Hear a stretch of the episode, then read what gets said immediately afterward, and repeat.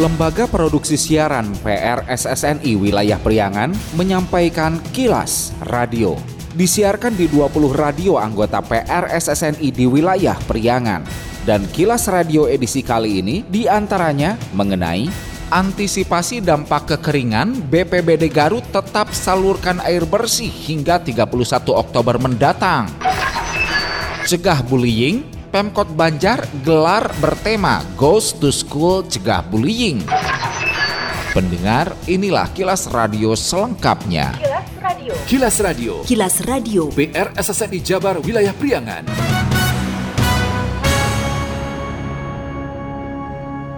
Kendati masa tanggap darurat bencana kekeringan telah berakhir 24 September lalu dan kini masuk masa transisi, Badan Penanggulangan Bencana Daerah BPBD Kabupaten Garut terus melanjutkan penyaluran bantuan air bersih bagi warga yang terdampak kekeringan hingga 31 Oktober mendatang. Kepada Anik ST Kilas Radio, Kepala Pelaksana BPBD Kabupaten Garut Aah Anwar Saifullah mengatakan pengiriman air bersih pada masa tanggap darurat atau TD telah capai 1.700 liter yang awalnya di 10 kecamatan menjadi 19 kecamatan. Menurut AA, selain air bersih, pihaknya juga mengirimkan sarana prasarana berupa 50 toren air kapasitas 2000 liter.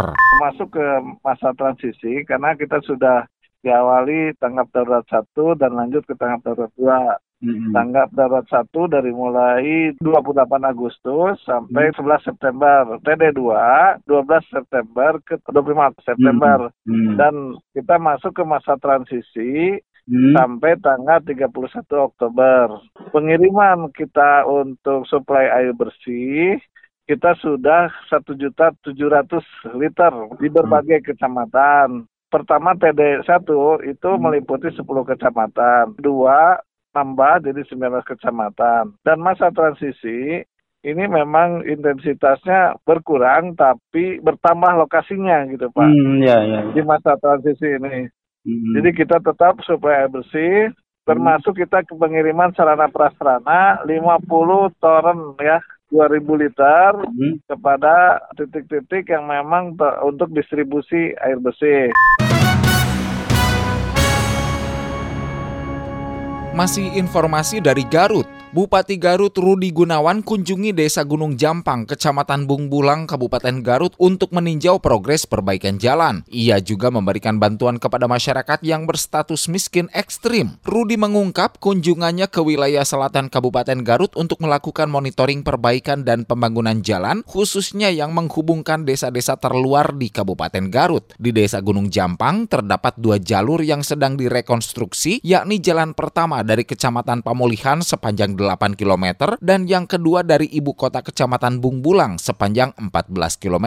Sementara terkait pemberian bantuan, Bupati Rudi menyebut pihaknya tak hanya memberikan beras tapi nanti rumah yang tak layak huni juga akan langsung direkonstruksi oleh Pemda Garut dengan bantuan anggota Korpri. Sekarang ini ada Desa Gunung Jampang, ini kita buat dua jalur jalan, pertama dari pemulihan, yang kedua dari ibu kota Bungbulang. 8 km dengan 14 km. Insya Allah ini bisa dilalui, nanti pusat perekonomian di sini dapat berjalan dengan baik. Dan di sini kita sudah juga menjadikan desa terluar itu sudah bisa ada internet meskipun lup-lup tapi internetnya kita perbaiki dan pantau terus. Dalam kunjungannya Bupati Garut juga menyalurkan bantuan berupa beras dan kadedeh kepada masyarakat kurang mampu. Ia juga berjanji untuk merekonstruksi rumah-rumah tidak layak huni yang ditemukan di Desa Gunung Jampang. Kilas Radio. Kilas Radio. Kilas Radio. PR SSNI Jabar Wilayah Priangan. Diharapkan jangan membakar sampah sembarangan. Nah, ini telah terjadi kebakaran lahan ya membuang puntung rokok di area-area yang mudah terpicu untuk terjadi kebakaran. Mari cegah kebakaran, utamanya saat musim kemarau. Hindari membakar sampah di lahan kering, apalagi dekat kawasan hunian atau rumah. Jangan buang puntung rokok yang menyala di sembarang tempat. Matikan puntung rokok dan buang pada tempatnya. Cabut instalasi listrik yang tidak terpakai dan matikan kompor saat rumah tak berpenghuni. Hindari steker listrik yang bertumpuk. Jauhkan lilin, lampu minyak dari benda mudah terbakar. Segera laporkan ke pihak terkait jika terjadi kebakaran di lingkungan kita. Iklan layanan masyarakat ini dipersembahkan oleh Kilas Radio PRSSNI Jabar, Wilayah Priangan. Bila Anda mendapatkan hal-hal atau peristiwa penting untuk diliput oleh tim Kilas Radio, hubungi hotline servis kami.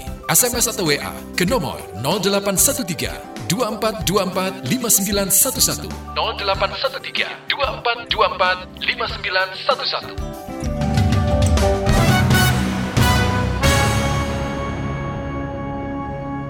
Pemkot Banjar bersama Polres Banjar terus berupaya untuk bisa mencegah aksi bullying atau perundungan di sekolah, di antaranya dengan menggelar sosialisasi bertema Ghost to School Cegah Bullying di SMAN 1 Kota Banjar Jumat 20 Oktober 2023. Wakil Wali Kota Banjar Nana Suryana mengatakan upaya itu merupakan bentuk untuk menjaga keamanan dan kenyamanan di dunia pendidikan. Menurut Nana, pihaknya proaktif masuk ke sekolah hingga bullying tidak masuk ke sekolah-sekolah yang ada di Kota Banjar. Salah satu bentuk reaksi kami dari pemerintah Kota Banjar tidak berharap di Banjar akan terjadi hal-hal seperti itu. Nah ini adalah langkah antisipatif.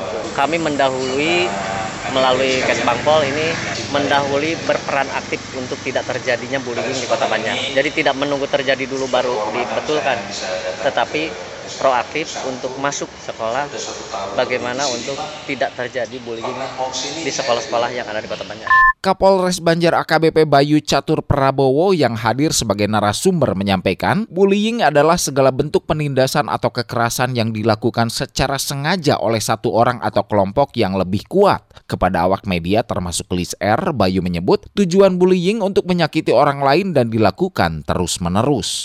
Terkadang anak-anak kita itu dalam melakukan tindakannya dia tidak berpikir tentang apa resiko yang akan dia hadapi nantinya.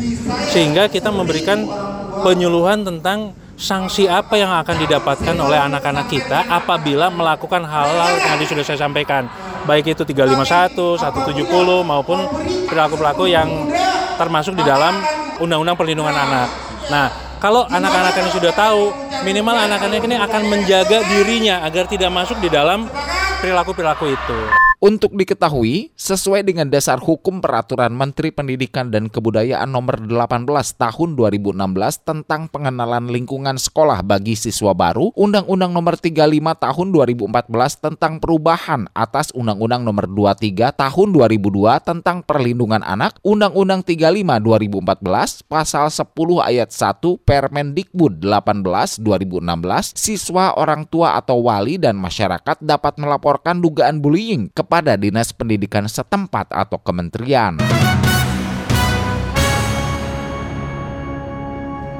Sekretaris Daerah Sekda Kota Tasikmalaya Ivan Diksan berharap pengurus cabang Ikatan Motor Indonesia IMI Kota Tasikmalaya periode 2023-2025 yang baru dilantik bisa merangkul penghobi otomotif khususnya anak-anak muda. Menurut Ivan akan sangat baik ke depan jika IMI Kota Tasikmalaya bisa mengarahkan dan menyalurkan klub motor anak muda dari kegiatan yang dinilai masyarakat negatif menjadi bermanfaat. Mereka ini punya energi yang berlebih. Nah, energi yang berlebihnya ini harus di kita arahkan gitu ya kita arahkan. Jadi mudah-mudahan uh, dengan kepengurusan ini yang baru ini Anglantan bersama jajaran pengurusnya solid dan program-programnya nanti bisa kita kolaborasi. Nah, bisa meningkatkan prestasi dan meningkatkan pembinaan kepada berbagai klub otomotif yang ada di Tasikmalaya terutama anak-anak muda. Jadi yang biasa nggak terarahkan bagaimana mereka bisa diarahkan Sementara Ketua IMI terpilih Tantan Soniawan atau populer disapa Syadir berkomitmen untuk membangun solidaritas di antara pengurus dan klub yang berada di bawah naungan IMI Kota Tasikmalaya. Tantan kepada sejumlah awak media termasuk Aris Aka Kilas Radio juga sampaikan pihaknya akan mengajak generasi muda yang masih terlibat dalam balapan liar di jalanan untuk beralih ke sirkuit yang sudah tersedia. Insya Allah